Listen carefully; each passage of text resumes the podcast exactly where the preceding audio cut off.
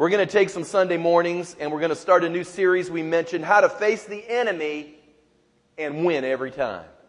I want to be a winner, don't you? I'm excited. Oh, there's three people that want to be a winner. You like being a loser. I don't want to be a loser. If I had my choice, I'd much rather win. I, will pull some Carolina people up and some Clemson people up, and we'll ask them, which would you rather be? A winner or a loser? Yeah, there you go. Winners. Winners. So you're designed, let me tell you, the Lord has designed you to be a winner.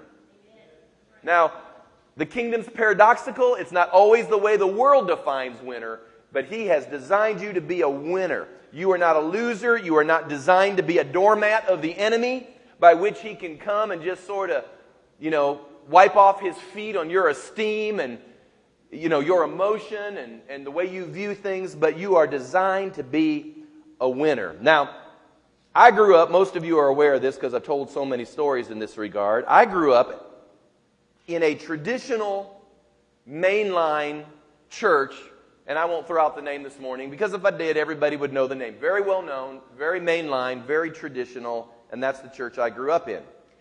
And whenever we began to even closely go to a subject that might have to do with the devil, we avoided it. In fact, I never heard much about him at all course, I didn't hear much about Jesus either in that particular church, but nonetheless, we heard almost zero about the devil. And I guess we sort of developed with this mentality that if we didn't mention him, then maybe he wouldn't bother us. If we just didn't talk about it, we wouldn't have to worry about it. How many of you know for most folks that strategy just doesn't seem to work? I received most of my doctrine from Hollywood horror films. That's a bad place to get your doctrine from. I mean, you'll hear all sorts of things about the Antichrist and this and that, and most of it's all wrong. So, so I got most of my ideas about the enemy and about evil and about how it worked. I got it from horror films, which means, if you think about it, righteousness would barely win over evil. I mean, if you ever watch any of that stuff, and I don't watch it much now, I, you know, years ago I watched it because you got kind of a buzz, you know, when you watch that horror stuff, but I don't watch that stuff now because it's just so wrong and it opens up doors and it just messes you up. But, but, but a lot of that stuff, what it shows you is, is that, that righteousness and righteous things would barely win. You ever notice that? At the end of the movie, you know, if, if there was a, a good person or, or some, some good virtuous thing that would be there, if, if it was if it was a, a really a, a proper movie, that righteousness would barely win. Most of the time, evil would win. How many of you know Freddy Krueger has come back more times than we can count? Jason has popped up out of the water, out of the fiery car. They buried him, they've tried to kill him, and he keeps coming back. Michael Myers keeps chasing Jamie Lee Curtis all over the screen for the past 25 years. I mean, it's amazing to me how much power we'll hand over to evil. But yet, when it comes to the things of God, we, we, well, we just aren't real sure. And there's always, in a lot of people, this seed of fear, this seed of apprehension, of doubt, of timidity. I know there was in me. If I had to face any kind of evil, there would be something in me that would be generated that I would be apprehensive and full of anxiety, wondering in my mind or even in my spirit if I could really prevail or I could really press through this particular situation. I want you to know this is Satan's greatest lie against you. You were designed to face him and win every time. If he can keep you off that point, he can keep you defeated. But my job is to keep you on point so we can keep you victorious. We will never be winners as long as we continue to see ourselves as helpless, hopeless victims of the devil. It is time we began to reverse this trend, and it starts with the people of God. So, my lesson that I want to start off with as we kind of go through all of these lessons about how to face the enemy and win, the first thing we need to get a hold of this morning is what I've called Yes, You Can Win. Yes, you can win. I'm going to read several verses. You can follow along with me if you'd like. Or if not, just write them down, or they perhaps will have them on the screen overhead. Romans 8:37 says this. Listen now, just listen. He says, "Yet in all these things we are more than conquerors." I love that verse because we're not just conquerors, he says. We're more than conquerors. You heard the joke, I think I've told it before about what that means. If you put it in a golf analogy, if there's a professional golfer and he goes out and he goes through his four days of golfing and he wins the tournament that he's playing in, it could be said that he has conquered the golf course. And because he has conquered the golf course, they give him a check, which usually in professional circles is quite a nifty sum of money. Is that not right? So he's, he's a conqueror of that golf course. But he goes home with that check and he hands it to his wife, and at that moment, she becomes more than a conqueror.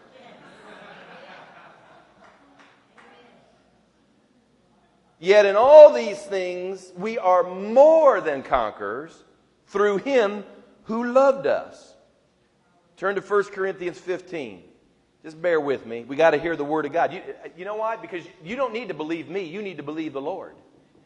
I can tell you anything. Who do you?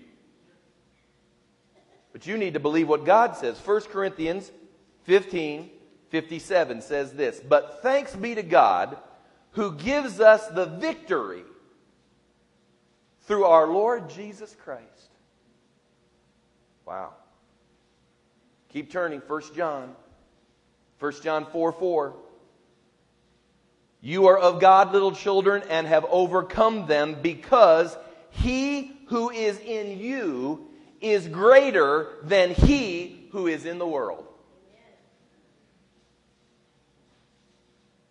Yep, it's all in the Bible. Chapter 5, 1 John chapter 5, beginning with verse 4. Listen to this. For whatever is born of God overcomes the world. And this is the victory that has overcome the world, our faith. Who is he who overcomes the world but he who believes that Jesus is the Son of God? All of these are just the beginning point that I want to use to remind you that yes, you can win. So, our starting point for victory is not the place of trying to elaborate upon all the areas that we are in defeat, but rather the place we start is the revelation of victory. You need to get a revelation, you need to get an unveiling, you need the light bulb to turn on to a mindset of victory. You have been called to be victorious. If you don't get that mindset, it will never manifest in your everyday life. Satan no longer has the power or the authority to defeat the sons and the daughters of the king. He doesn't have that power. So the enemy's only hope in keeping you defeated is in keeping you deceived.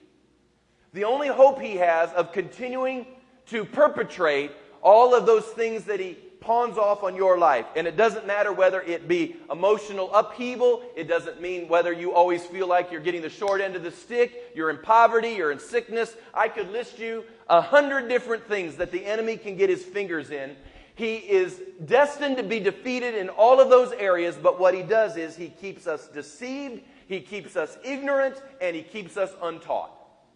And so we have people out there who will say these words. They'll say, Well, yeah, I love the Lord. I, I, I, they would say at least that they're a Christian.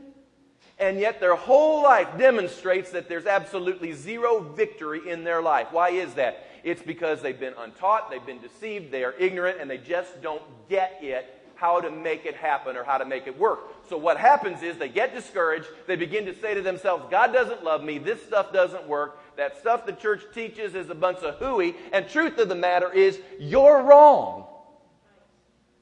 Because you've not been given the whole scoop. And I'm going to try to help get you some of that scoop into your life.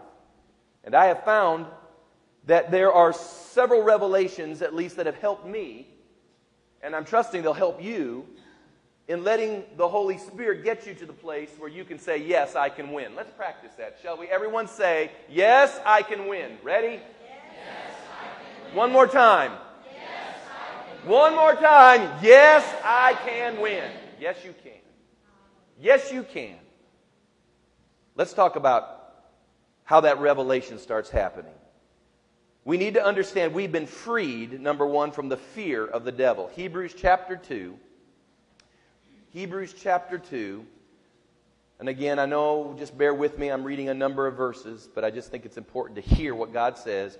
Hebrews 2 14 says, Inasmuch then as the children have partaken of flesh and blood, he himself likewise shared in the same, that through death, listen to this, he, meaning Jesus, might destroy him who had the power of death, that is the devil, and release those who through fear of death were all their lifetime subject to bondage.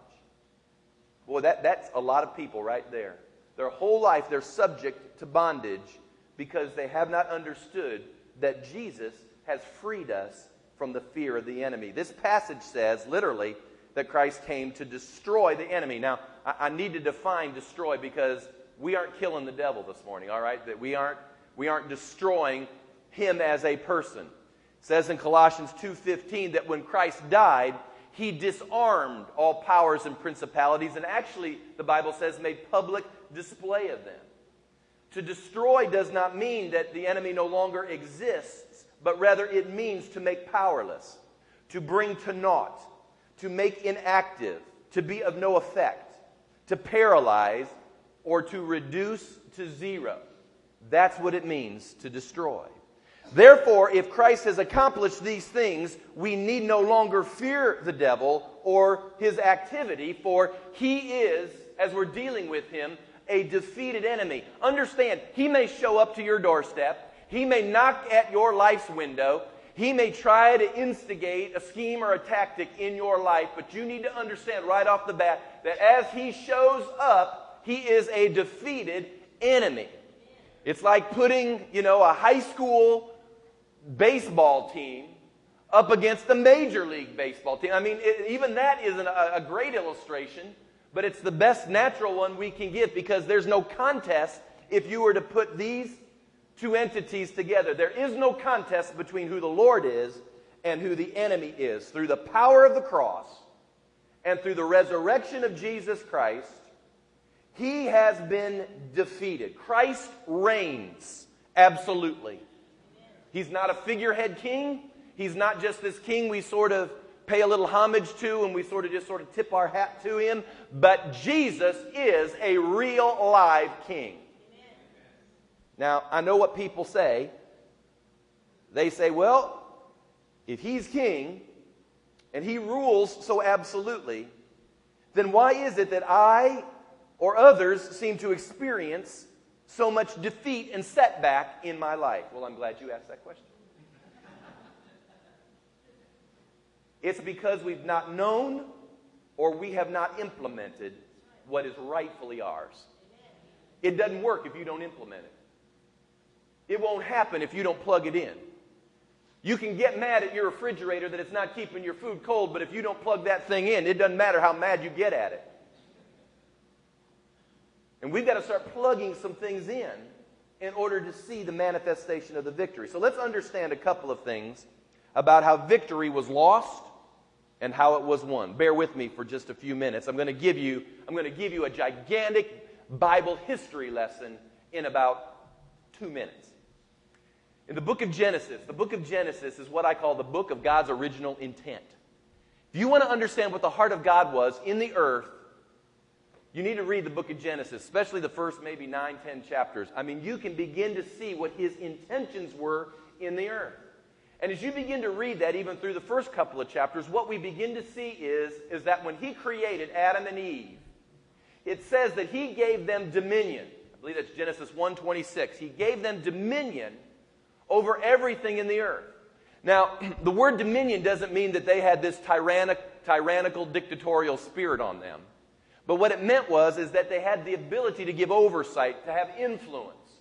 Yes, to rule, to make sure things were operating correctly, to begin to function in such a way that they wouldn't be defeated, but that they could walk uh, in unfettered relationship with their God and also with a sense of victory in their own life. But along uh, in this whole creation account, Adam and Eve being created, enjoying this pristine relationship, They're able to interact with God. They're enjoying everything the earth has for them. Along comes Satan as a serpent. Subtle, it says. Very subtle. It's amazing. The devil never shows up in a red suit with horns. Have you ever noticed that? I mean, wouldn't it be easy to fight him if he just showed up with a pitchfork, red suit, and horns? I mean, as soon as you'd see him, you'd say, oh, devil. I should fight him. I mean, it would really be easy. But that's not how he shows up. Fact, Scripture says that there are times the enemy shows up as an angel of light. He can look cool, good, suave, finesse. He can look just like absolutely everything you would ever want or imagine, but it's not God. In this particular case, he came as a serpent. It, uh, many of you know the story. The serpent enters into a conversation with Eve and begins to solicit her to partake of the fruit that was on the tree that God said she was not to eat, they were not to eat or partake of. They could have the fruit of everything in the garden, everything in the world, they were at liberty to partake of, but they couldn't eat of this one tree. Is that not interesting, too? It's amazing how, whenever someone looks at you and says, No, don't do that, that's the thing you want to do. I mean, you could do a thousand other things, but that one thing that God says, No, don't do that, we're, the first one to say, Well, I want to do it then. Who, who's he to say anything to me? So he said, Don't eat of the fruit. But she partakes of the fruit. She's beguiled, the scripture says, or she's deceived into partaking of this fruit. She partakes of the fruit. She hands it over to her husband Adam. He partakes of the fruit. And right there, at that moment, once sin or rebellion or disobedience to what God had said takes place, all of a sudden, this unseen yet cataclysmic happening begins to take place. All of a sudden, what ripples out of both Adam and Eve is this loss of authority, this loss of dominion, this sin that had taken place that enabled them to have unfettered relationship with their God suddenly alienates them and fractures them from the face of God to where God has to call out and figure out where they are. Where are you? And they say, Well, we're hiding from you. Why are we hiding from you? Well, because we're afraid of you now. Isn't that interesting? It's just really interesting to me that fear, fear of God, which you know is an appropriate thing if there's reverence, but now they fear to even have relationship with Him. And so they lose their covering. The Bible says that they realize they're naked before the Lord. And, and so they, they want to cover themselves. And they become their own authority. And re, they, they, they lose their right to rule in the earth. And they come under this new authority. Satan owns, Satan operates. Satan is the one that begins to control the systems of this world. And all of a sudden, Adam and Eve, as well as now all of their lineage, including you and including me, come under this dominion right now of the enemy. Now, I shouldn't have to illustrate too far to remind you that when you look at the world, and even though the earth is the Lord's and all that it contains, the Bible says that Satan is the God, little g, of this age. Or, in other words, he is the ruler of the systems of this world. Can you see that? I think that's relatively easy. I mean, all you have to do is go to work on Monday morning and you watch how people interact and act and stab each other in the back and gossip and, and do all the things they do. And some, you know, will will will work over a deal and, and stick it to somebody financially. Let me tell you something. He is. He's the God of this age. He's the God of this world. And all of us now function under that particular dominion or authority. Now, the question is if things stay like that, this thing's going to get in trouble real fast. And so, from the very earliest moments of the fall, God prophesies to the woman and says to Eve, Yes, this has all taken place, but I'm telling you that from your seed, I'm going to bring forth that which will crush the serpent's head. It took several hundreds of years for it to finally come to the place that the scripture says, in the fullness of time, God sent his son. Jesus comes into the earth. When he comes into the earth, his sole purpose is to ransom, to redeem, or to buy back that which was lost by Adam. So Jesus literally becomes what the Bible calls the second Adam. He comes into the earth. He's born just like you and I are born. Yes, he's fully God, but the scripture says he's also fully man. The Bible says that he is touched to the same infirmities and temptations that you and I have been touched of. He faces the same uh, uh, challenges, the same issues, and he faces them all. He even faces the enemy out in the wilderness, the desert, and he prevails in that particular situation. But all of a sudden, what takes place is he must obviously go. He, he goes to the cross. And as he goes to the cross, he becomes the lamb slain before the foundation of the world. He begins to pay the debt that sin has accrued. The wages of sin is death. He willingly submits himself to all that takes place. His life is taken from him. The Bible says that in the three days he descends into the lower parts. He preaches liberty to the captives that are there. He comes out of the grave full of resurrection power, and the scripture says that at that particular moment, Jesus Christ stands above all power and all principality. There is no other name under heaven given among men by which we must be saved than by the name of Jesus. The Bible says that there will be a day that every tongue and every tribe and every nation shall bow their knee to Jesus Christ. He is the ruler. He is the king. He is the top dog. Ain't nobody bigger than him. Amen. Amen. Now, listen to me. Just as the first Adam stained the whole human race. Now, listen to me because a lot of people, I, I, this is what I've come to believe. I'm just teaching you what I've come to understand. The first Adam has stained the whole human race. The second Adam, Jesus, comes to redeem the whole human race. Now, listen to me. The only if in there is if they choose to receive him as their personal Lord and Savior. The scripture says, to as many as received him, to them he gave the right to be the children of God. So you just don't, it's not universalism. It's not just, well, he died, so everybody's clear. No, you must receive personally that which Christ has provided for you. So Adam stains, first Adam stains the whole race. Jesus provisionally at least redeems the whole race, those who would at least receive him as their personal Savior. But this is the part that I want you to get. The Bible says that it would be through the woman that the head of the serpent would be crushed, the head of the enemy would be crushed. So Eve, as you'll recall, was the one who functionally, she was the one that literally grabbed the fruit first, right? And ate it. Handed it to Adam. He stains everybody. Well, now Jesus comes. He redeems everybody. But now there's a bride. Now there's a second Eve. And that second Eve is what we call now the church. And just as the first Eve got to functionally rebel, functionally sin, and he provisionally stained, Jesus provisionally redeems, but we get to, as the second Eve, functionally implement the power that he has provided. You say, well, Pastor, what does that mean? That means you and me, all of us who say we love the Lord and have received Him into our life, we have the high privilege, according to Romans 16 20, to crush Satan beneath our feet. That's what Paul said. He looked at the Roman church and he said, May the God of peace soon crush Satan beneath your feet. Now, you can't do it on your own, it's not your authority. It's His authority. It's His work. It's He working through you. But you and I have been given the ability, the authority. We've been delegated that from the Father Himself in order to prevail and to win over the enemy. Here's the key. Yes, you can win. Yes, you can beat your discouragement. Yes, you can beat your depression. Yes, you can beat that stronghold. Yes, you can beat the internet. Yes, you can. Yes, your marriage can work out. Yes, it can. Yes, your family can stick together. Yes, the job can get better. Yes, you can get the raise. Yes, you can walk into a better day. Yes, you can. Yes, you can.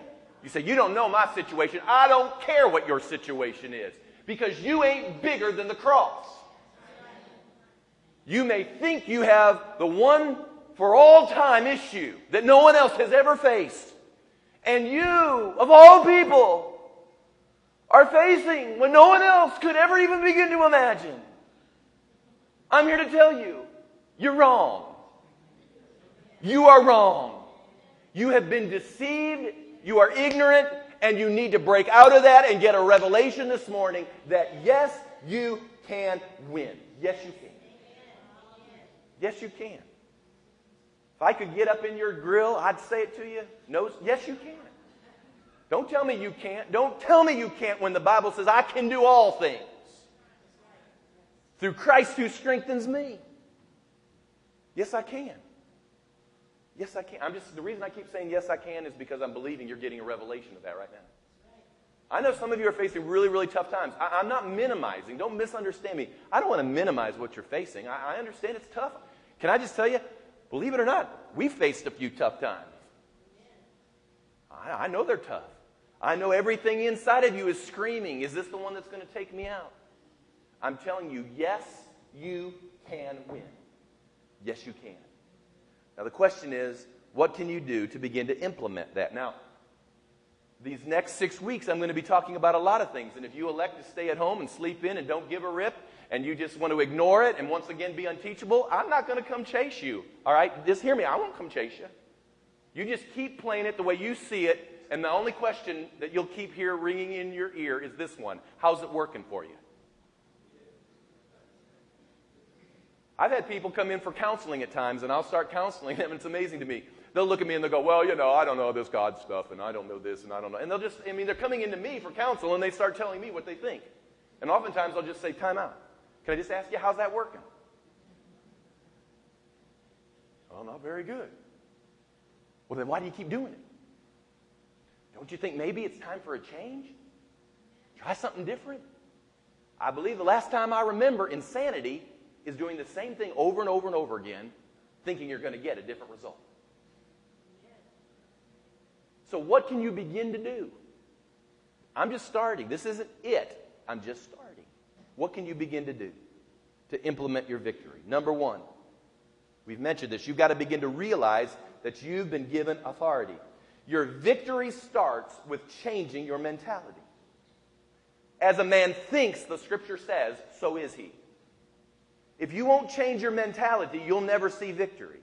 If you leave here and you continue to believe that you are weak and that you are pitiful, then that is how your life will continually look, is weak and pitiful. However, if you receive the revelation today that the Lord has designed you to win over the enemy, no matter what, if you will begin to let that mentality sink in you, you will begin to see victory. I want to tell you a story. I've told this before years ago. I don't know that I've ever told it at Legacy, but, but some of you will remember it because it was kind of a notable story I told years ago. But uh, I think Kaylin, I don't know, she might have been three, four years old, five years old. And her and her mom ganged up on me one day. I think it was her birthday or something like that. And they said, We want a cat. Can we get a kitty? I said, Well, you know. And you're five year old. Daddy, I want a cat. Daddy, I want a cat. Oh, all right, go get a cat. Well, we're going to go to the feline refuge, and you know, they only cost about $20 at the feline refuge. Well, you know, $20 cat, that seemed reasonable. For a cat, anyway. I mean. So they went and got, so they went to the feline refuge and they got this cat, Toulouse. Still have him to this day. But when they picked him out, he was kind of the runt cat. And for whatever reason, he kind of stole their heart because he was just kind of a runt cat. And anyway, I'm going to try to make this, it's a long story, so I'm going to make it short. They, they get this cat, $20, they bring it home. But here was the deal with the cat the cat had an eye issue that they said at the refuge would be easily taken care of. And do what? Yeah, okay. I, and I, this is my story, okay? Don't, don't get in my illustration. Just a little eye issue. All right. So he comes home, and, and, you know, we're putting this stuff in the cat's eye, this, this gel stuff in the cat's eye keeps getting worse and worse and worse until finally it's just infected, and he's got to go to the doctor. Well, as we're taking him to the doctor, um, I, I, I, told Trace, I said, now make sure you go ahead and, is it spayed or neutered? I don't know which one you do, but I don't know. But anyway. but anyway, we fixed the cat. That's what we did. We got the cat fixed. I said, make sure you fix the cat because we don't want no accidents with the cat. And, and so, and the paws. Yeah, I told him, take the, take the paws out. Claws out. Yeah, don't take the paws out. Take the claws out.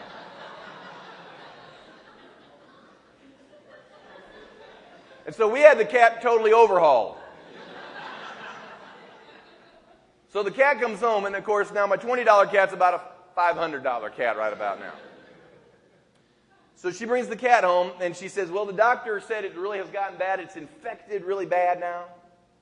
And uh, we've only got about three choices that, that we can do on this cat. Number one is We can uh, literally pluck the eye out, sew it up, and he'll be a one eyed cat. Secondly, you can just put the cat down, just put it to sleep, and go get a new cat.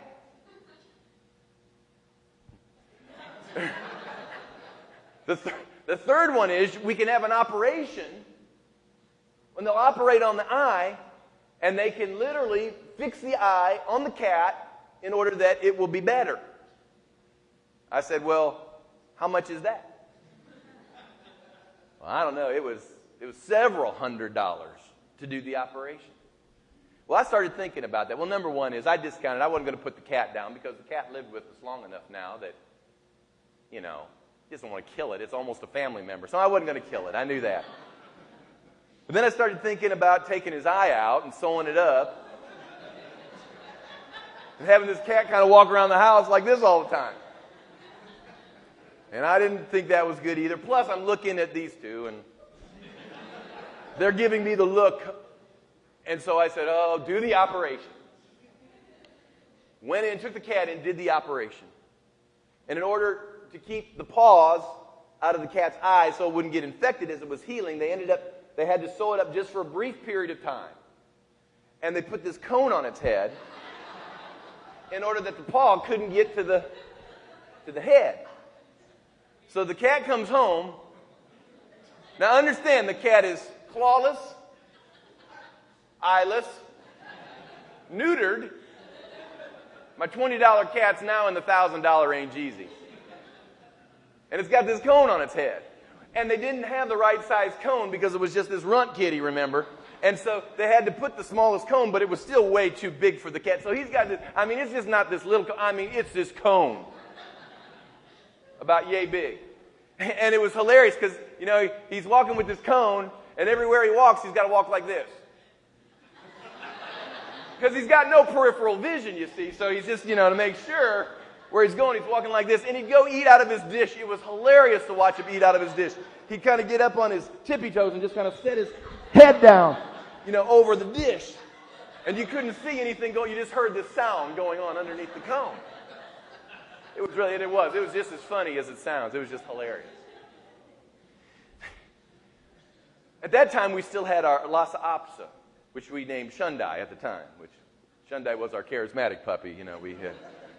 But anyway, so Shundai had been with us for probably 12 years or so by that time. I mean, you know how animals are you know, when you have an animal, the animal literally owns the house. The animal sleeps a lot of for a lot of you, you know how the animals sleep on the bed. I mean, for some people, their animals will kick them out of bed. And, and, and that's just how it works, you know, whether it be a dog or a cat, they literally become a family member and they own the house. Well, our Lhasa Apso, Shani, literally was the owner of the house. I mean, she got a lot of attention, she got a lot of, lot of, you know, pets and scratches, and suddenly this cat comes into her domain. And uh, she doesn't like it. And, and long before we ever had the operation, they'd get into it. I mean, the cat would mess with it. I mean, it's funny how the cat would, would run up to it and torment it. You know, it would go right up to its face and just sit there and stare at it like a cat does. And then all of a sudden it'd go. I mean, that thing would be off like a shot. And they would run around the house. And it was hilarious. And the cat would jump up on the edge of the sofa and the dog would walk by. It was the funniest thing you ever saw. That dog would walk by and the cat would just kind of reach down as the dog would walk by and go. Oh, it was hilarious watching it. Well, now the cat, you know, it's got one eye, cone head, neutered, no claws. I, I mean, I'm thinking this is, you know, they're, they're going to have to rest this stuff. Well, the cat isn't going to have any part of that. We, we hadn't been home probably a day before the cat starts irritating the dog again. But understand this, it's got the cone head, the one eye, the no claws. And so the cat had come up to the dog with all of this and go, and then it'd dart off and start running. The hilarious part was it'd have to do this. Because it could, oh, it was just the most hilarious thing you ever saw in your life. And I'll never forget, we were a couple days into this thing. And they were tormenting each other and running and doing all these things. And all of a sudden, the cat irritated the dog. And they were running. The cat was running around the house. The dog was chasing it. And they came into the living room, and I was sitting in the living room at that very moment. And all of a sudden, as they're running, they just freeze frame, stop. The cat, get this now, cone head, one eye, no claws, neutered. The cat gets up on its back legs and it puts its clawless paw in the air like this. And the dog is staring at it, and their muscles are tense. And they're staring each other down, and I'm sitting in the chair and I'm trying to keep from laughing. Just watching this whole thing unfold before me. And they had to have stood like that for a good 60 seconds, and that's a long time when you time it on your, on your watch. And all of a sudden, Shunny, who had owned the house now for at least 12 years, the cat had only been here a couple months by that time. But Shunny, you could see it. She just suddenly drops her head. She turns around and she just walks away. The cat is still like this. I'm just watching the cat. I mean, it's hilarious. Just standing like this. And it slowly puts its paw down, gets up, and walks off. Just kind of just. And at that moment, I saw something that just sparked in my spirit. At that moment, there was a transfer that took place. The dog didn't own the house anymore. The cat owned it from that time forward.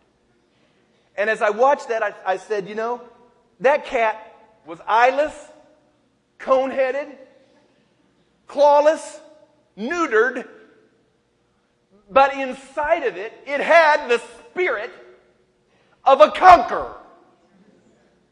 And despite the fact the dog had its claws, its teeth, it was at least twice to three times its size, there was something in the cat's mind that said, Make my day. You've got to get a revelation in your heart that though you may feel like you're eyeless, clawless, neutered, with a cone on your head, you got to get something in your spirit that says when the enemy comes after me, it doesn't matter how big he may be or what the sound that comes out of his mouth may be. He may come with his teeth flashing, but the Bible says that he is only like a roaring lion.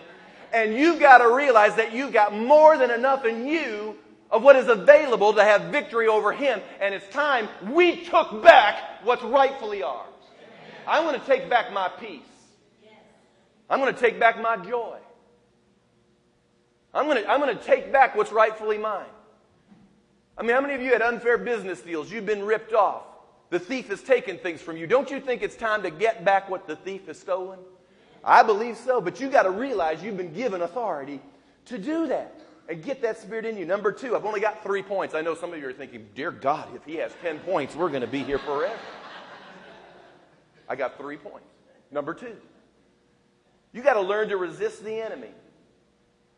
The problem with most believers when it comes to the enemy is that they won't put up a fight. We just roll over. We don't pray, we just soon complain. We won't do spiritual warfare, we'll call up our best friend and whine. When it comes to the enemy, we just want to roll over and give up. We aren't going to pray. In fact, most people, when they get, when they, so the enemy really gets after them, they'll leave, they'll leave the assembly of themselves together. They won't be at church. They won't come to connect group. They won't, you know, come to weekends. They won't do anything. Why? I'm just discouraged. Well, that makes sense. You're discouraged, and so you're just going to what? Give up? Roll over? Let him win? You know, most the victory boils down to this point. Show up. Show up. You can't win the ball game if you aren't on the field. You got to learn to get on the field, put up a fight, I know, I know I've given up almost a time or two, but you've got to just rise up and begin to get in the hunt. James 4 7 says this Resist the enemy, and he will flee from you. Isn't that interesting? If you'll just resist him, he will flee. So you've got to learn to do that. And then finally, number three, you've got to refuse to retreat and give up. It's, it's very similar to what I just said. I don't know if you remember the old Rocky movies. I thought about playing a clip, but I think most people remember the old Rocky movies. Do you remember how Rocky would, whatever fight. I mean, you could Rocky 1, 2, 3, 4, whatever Rocky movie you were watching. I mean, they're all basically the same. He'd get in the ring, get the hound beat out of him. And then the rest of the movie was him, you know, getting right with Adrian. And then he'd, he'd work out and then go and win the fight. Of course, he'd get beat to a pulp, but he'd always win the fight. Now, that's us. We've got to understand we may take a beating, but that doesn't mean you've lost the fight. You may get a few hits, but that doesn't mean you've lost the fight. There may be some times that you're going to be challenged and a setback or two, but that doesn't mean you've lost the fight. I know what people say. They say, well, Pastor, I just feel so weak in this regard. I feel like I just, there's nothing in there for me to do it anymore. I came across this passage in 2 Corinthians 12, verse 9. It says this. It says, And he, meaning the Lord, said to me, My grace is sufficient for you, for my strength is made perfect in weakness. Sometimes when you're at your weakest moment, you have actually positioned yourself for a miracle. It's at that particular moment that the Lord can come and do something that can only be ascribed to His hands. You may feel weak this morning. You may feel like there's nothing left in you to give. You may feel like you can't go back to the job. I can't go back to the house. I can't go back to what I'm facing. Hey, can I just encourage you? Get up, resist the enemy, go back, and let's give God a chance for the next six weeks to see if we can't turn the tide on that particular situation. Why not? Why not give him just a little bit of time to see if he can do that? I want to finish with this. I'm done. Most of us know of all of the activity that's taking place in the Middle East, certainly the war in Iraq and Af- Afghanistan. Some of you are a little more adept and attuned to how that may affect the little nation of Israel. Because Israel is situated right in the center of all of that activity, and it has enemies on all sides of her. And the most amazing thing to me, and I'm not here to talk about prophecy or anything else, but the most amazing thing to me at times with regards to Israel is this that little nation, surrounded by enemies, just refuses to give up. I, I, mean, it's the most amazing thing. It doesn't matter if they're outnumbered three to one. I can go through how they were established as a nation in 1948. We can talk about the Six Day War when three Arab nations allied itself against Israel and they beat them all. It seems like it doesn't matter that they are there, they are there to stay, and they just refuse to give up. And I didn't know this till a number of years ago, but they actually have a motto in their armed forces, as I understand it. That's a very simple motto that's on the patch, actually, of their uniform, if I understand this correctly. And this is what it says on the patch it says, Never again. When Israel was established as a nation and, and the events of the Holocaust in World War II precipitated Zionism to go and, and start their own nation, it was at that moment something entered into the psyche of the Jewish people when they considered the six million family members and friends that they had lost through the concentration camps in Nazi Germany. There was something that was established in them from that point forward to this very day that says in their spirit, never again. Never again is this going to happen to us. Never again is, is this going to be perpetrated on us. Never again are we just going to lay down and let it happen. Never again. And that's the whole motto of the armed forces. Never again. And it is time that we in the body and we as believers got the never again spirit and mentality in us. You ever, maybe you've never had this happen, but if you ever got in a fight, I mean, just a scuffle, maybe growing up, you got in a scuffle with somebody, and all of a sudden you saw in their eyes that look. If I go back to the Rocky movie, they called it the eye of the tiger. I mean, there was this look in their eye I thought to myself, what is that look? That look is never again. I mean, there have been a time or two in my life. I'm not saying it wasn't the flesh, I'm just using it as an illustration. But there have been a time or two in my life growing up, living hard. I remember one night at a McDonald's being in the parking lot. There was this big old boy who was ready to whoop my tail. Now, this was BC. This is before Christ, okay? This is before Jesus. I'm going to tell you a before Jesus story here. This is years ago, probably 19 years old, maybe 18.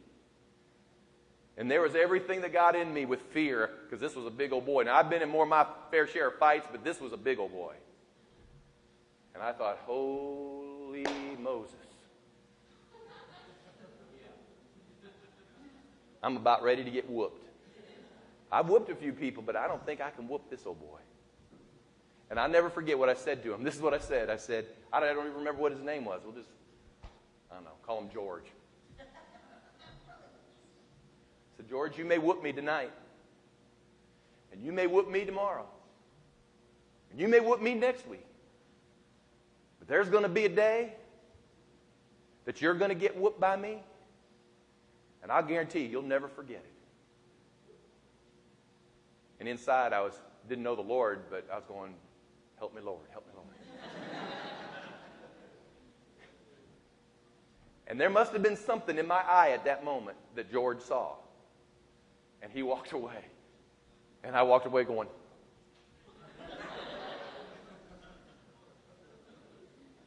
it's that never again look.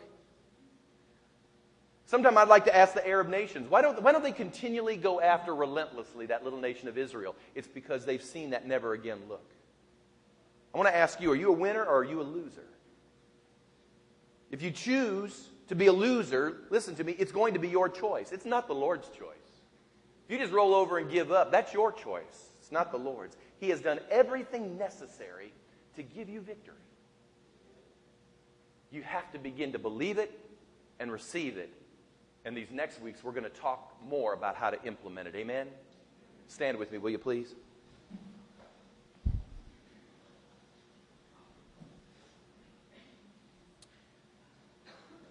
Every head bowed, every eye closed, just for a moment. How many of you right now, I'm going to pray specifically. Now, some of you may have that revelation already, and you say, you know what, Pastor, this has just encouraged me, and it's, it's reminded me, and I appreciate that. And you're pretty much, you'd say, maybe I was on target. But there are some of you I know right now, you've got to get an eye opening experience and get that in your spirit right now, that revelation of never again. I'm tired of losing.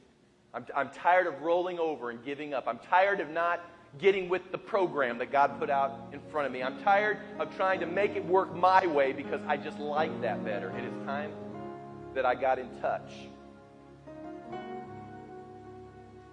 with what God really has.